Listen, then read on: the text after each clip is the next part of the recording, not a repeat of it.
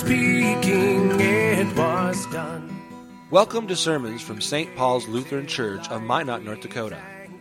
St. Paul's is anchored in the message of Christ crucified for the forgiveness of sins, for the church and for the world.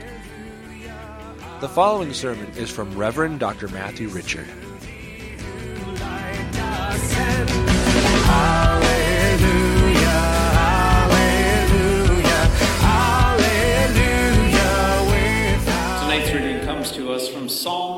31st chapter. In you, O Lord, do I take refuge. Let me never be put to shame. In your righteousness, deliver me. Incline your ear to me, rescue me speedily. Be a rock, of refuge for me, a strong fortress to save me. For you are my rock and my fortress, and for your name's sake you lead me and guide me. You take me out of the net they have hidden for me, for you are my refuge. Into your hand I commit my spirit. You have redeemed me, O Lord, faithful God. I hate those who pay regard to worthless idols, but I trust in the Lord. I will rejoice and be glad in your steadfast love, because you have seen my affliction. You have known the distress of my soul, and you have not delivered me into the hand of my enemy. You have set my feet in a broad place. Be gracious to me, O Lord, for I am in distress. My eye is wasted from grief, my soul and my body also.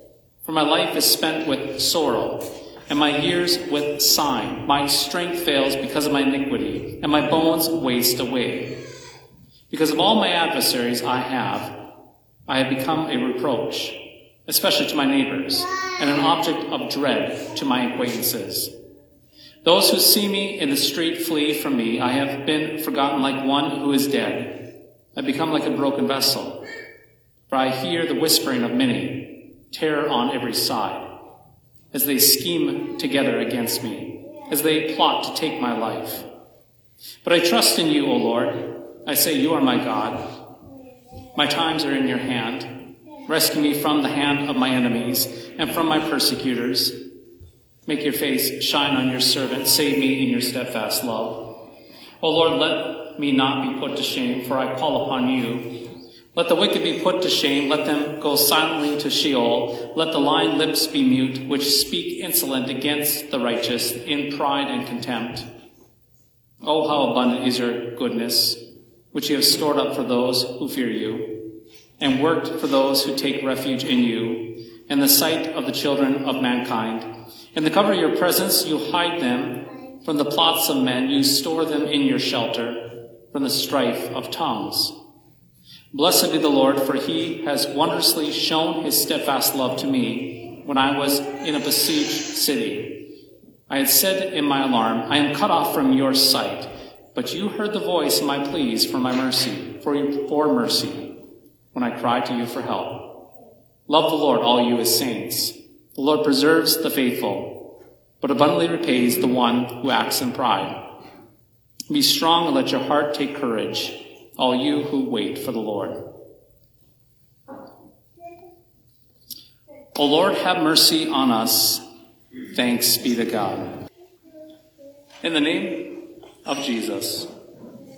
Amen. It's actually a very peculiar phrase if you really think about it. Into your, get this, into your hands, into your hands I commit myself. But what does it exactly mean to commit yourself into someone's hands? Yes, what does it mean to commit yourself into someone's hands? To commit yourself into the hands of another is to place, yes, to place your life under someone else's care, under their protection. To put yourself in someone else's hands, you are entrusting your life, your whole very being to them, knowing that they won't drop you, knowing that they will not let you down. However, doing this often involves great emotional investment, a great emotional investment, a willingness to be vulnerable. For example, people may put their lives into the hands of various individuals, such as a spouse, a family member, a friend, a professional, maybe perhaps a doctor or a lawyer, or a financial advisor. The reason for doing so may vary, but they often stem from the desire to have support, from the desire for support and guidance and expertise in navigating a complex or threatening situation itself. Putting your life into someone else's hands can be both liberating and challenging. It can provide a sense of security and comfort. At the same time, it requires a willingness to accept the other person's decision. As they say, though, you cannot have your cake or eat it too. But there's another dimension to all of this. We have to acknowledge that in life, there are people who set hidden traps against us. Traps to ensnare you. That is right. There are people who will plot ways to ruin you, and they will do this behind locked doors. Their goal is to take you into their hands, but these hands that they want to take you into are not hands of security, not hands of provision, not hands of kindness, but hands that are malicious. Hands of ruin. Take a reading from Psalm 31 as an example this evening. In Psalm 31, we read about David, King David, his distress and his persecution when the forces of Saul were pursuing him. That is to say, David describes his enemies as scheming against him, seeking him harm, causing him to feel overwhelmed and abandoned. Indeed, these enemies Take no doubt about it. No doubt about it. These enemies, they were plotting to hurt David. They were not frenemies. They were not good guys. They were people set out, hell bent to destroy him, seeking his life, to take his life, and to ruin, yeah, ruin his reputation. Their hands were full of deceit and scheming and malicious intent. And their tongues, to boot, their tongues were poisoned with slander and lies. Now, it's important to know that there will always be, always be enemies in this life. We have to recognize that fact tonight. There will always be enemies in this life. You know, they say that death and taxes are two certainties in life. Perhaps death for sure, maybe taxes, that might be a possibility of not. But nonetheless, death and taxes are two certainties in life that are inevitable for everyone. However, having an enemy is also a certainty Seriously, consider this for a moment. When has there been a time, when has there been a moment in your life when you have not had an enemy in your life, personally speaking? When has there ever been a time in your life when your family, or perhaps your church or your political party in your country did not have an enemy? Consider the United States as an example.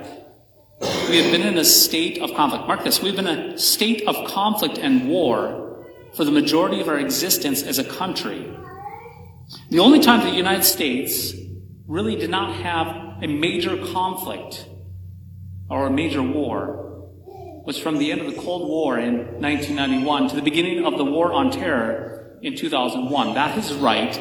We've had only 10 years of peace in our 246 years of existence as a country. So, what shall we do about the fact that we have enemies? It is a fact, a matter. Obviously, there's a time and a place where we engage enemies, no doubt about it, where we fight and we push back against enemies. When that happens, we must make sure that our reasons for such a war are just, that are righteous.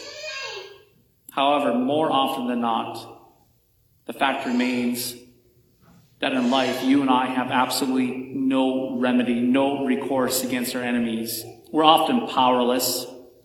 You see, even though we do not like to hear it, most of the time in this life we do not have the power or the ability to do away with our enemies or to stop their plotting, to stop their scheming, to stop their slandering, no matter how much we try. Frankly, if we did have the power, to do away with our enemies. Once one enemy is chopped down, another enemy will quickly pop up. As a friend told me recently, as a friend recently told me, he said enemies are like a whack-a-mole game. Yes, a whack-a-mole game. You know the game where the toy mole pops its head out and then you take this padded mallet and you beat them on the head to force them into submission back down that hole. And once you celebrate getting that mole down the hole, then another one pops up with a grin on its face and you have to knock that one down and over and over and over. It's the same over and over. And the same is with your enemies. If you eliminate one enemy with force, another one will quickly take the spot. And so the point being, there's no shortage of enemies in this life because there's no shortage, yeah, there's no shortage of sin in all of us. Where you find sin, you find conflict. And where you find conflict, you have enemies. And so the point is this you will suffer from enemies perhaps your whole life. And like King David, many times you will be powerless to overcome your enemies. All of this then leads to the reality that you and I, we suffer in this life, as we've covered. We suffer in this vale of tears. We suffer in this life at the hands of our enemies, their plotting, their scheming, their slander, and so forth. It is a certainty that we will often not be able to overcome our enemies and cannot remedy it. It's we cannot remedy it. So, ta-da, that's the good news, right? That's the way it is. So where do we go from here? How do we function? How do we, yeah, how do we suffer as Christians in the midst of this suffering? Perhaps, my friends, the overarching theme of these midweek Lent sermons on the topic of suffering has not been to give you pointers on how to reduce or overcome the pain of suffering, but instead to acknowledge the reality of suffering and to point and to show you how to endure through the suffering in this life. You see, dear friends, as a pastor to you, I would be misleading you and deceiving you if I stood up here claiming that you can be completely free from suffering in this life. I would be a fake. I'd be a fake if I claimed to have some sort of secret in my back pocket to escape suffering.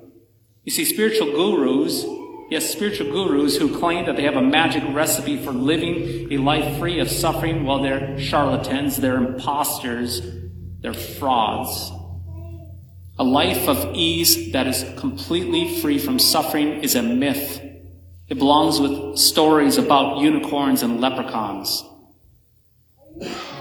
And so, what does Psalm 31 say to you and me about the certainty of suffering that we have in this life? What does Psalm 31 say to you and me with the certainty of suffering from our enemies, enemies that surround us? Simply stated, this is so good. Our psalmist tells us the Lord is your rock. Hear that He is your rock and He is your strong fortress. Whom shall you fear? In other words, the image of a rock is quite fitting. Back in the time of David, in the land of David, there were many elevated rocks on the landscape. These elevated rocks, they were high above the land, oftentimes having caves themselves. And so people would run to these elevated rocks for safety from enemies. The rocks would prop them up high above their enemies while at the same time providing shelter for them in caves from the rash and the harsh elements.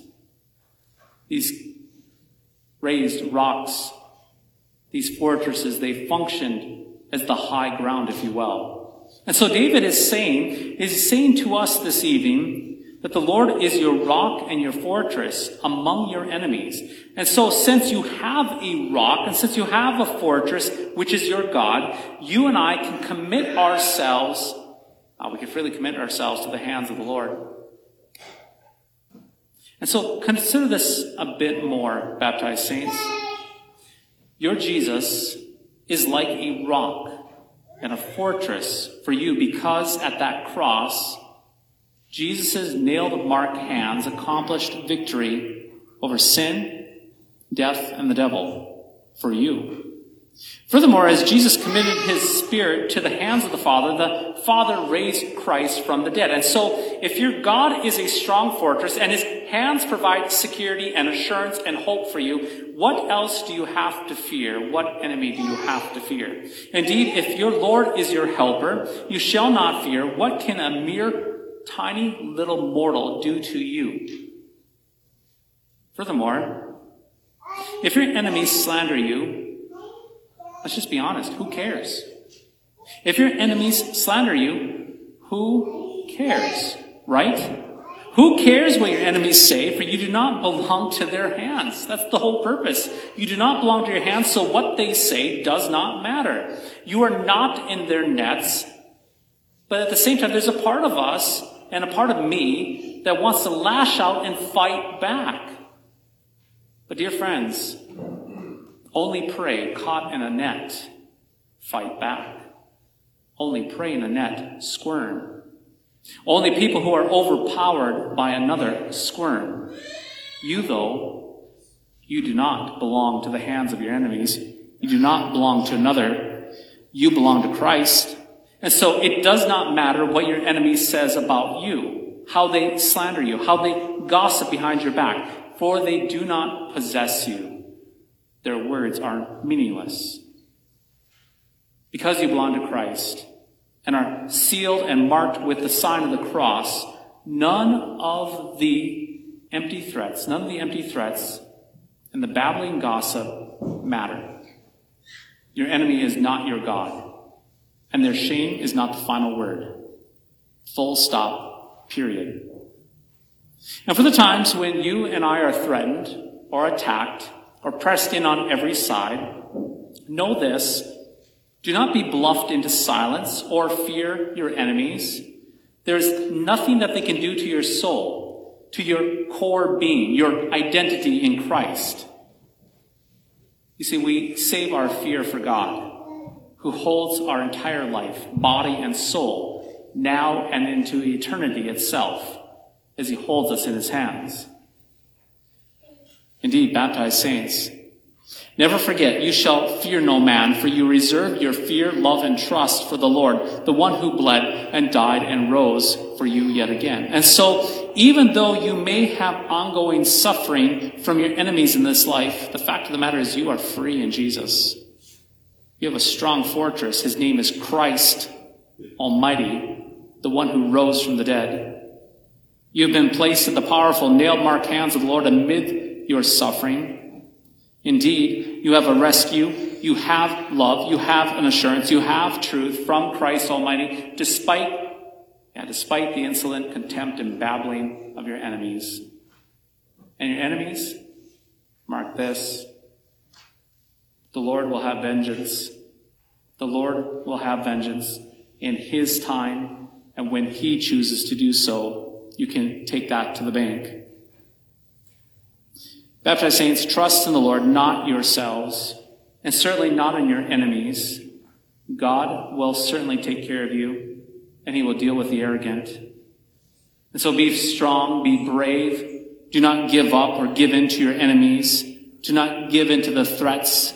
Turn a deaf ear to what they say. Remember, you have a firm rock. His name is Christ. He is a mighty fortress for you, and we abide by His word. We're captive to His word and what He says to us. In the name of Jesus and by the hands of Christ Almighty, you are secure. Amen.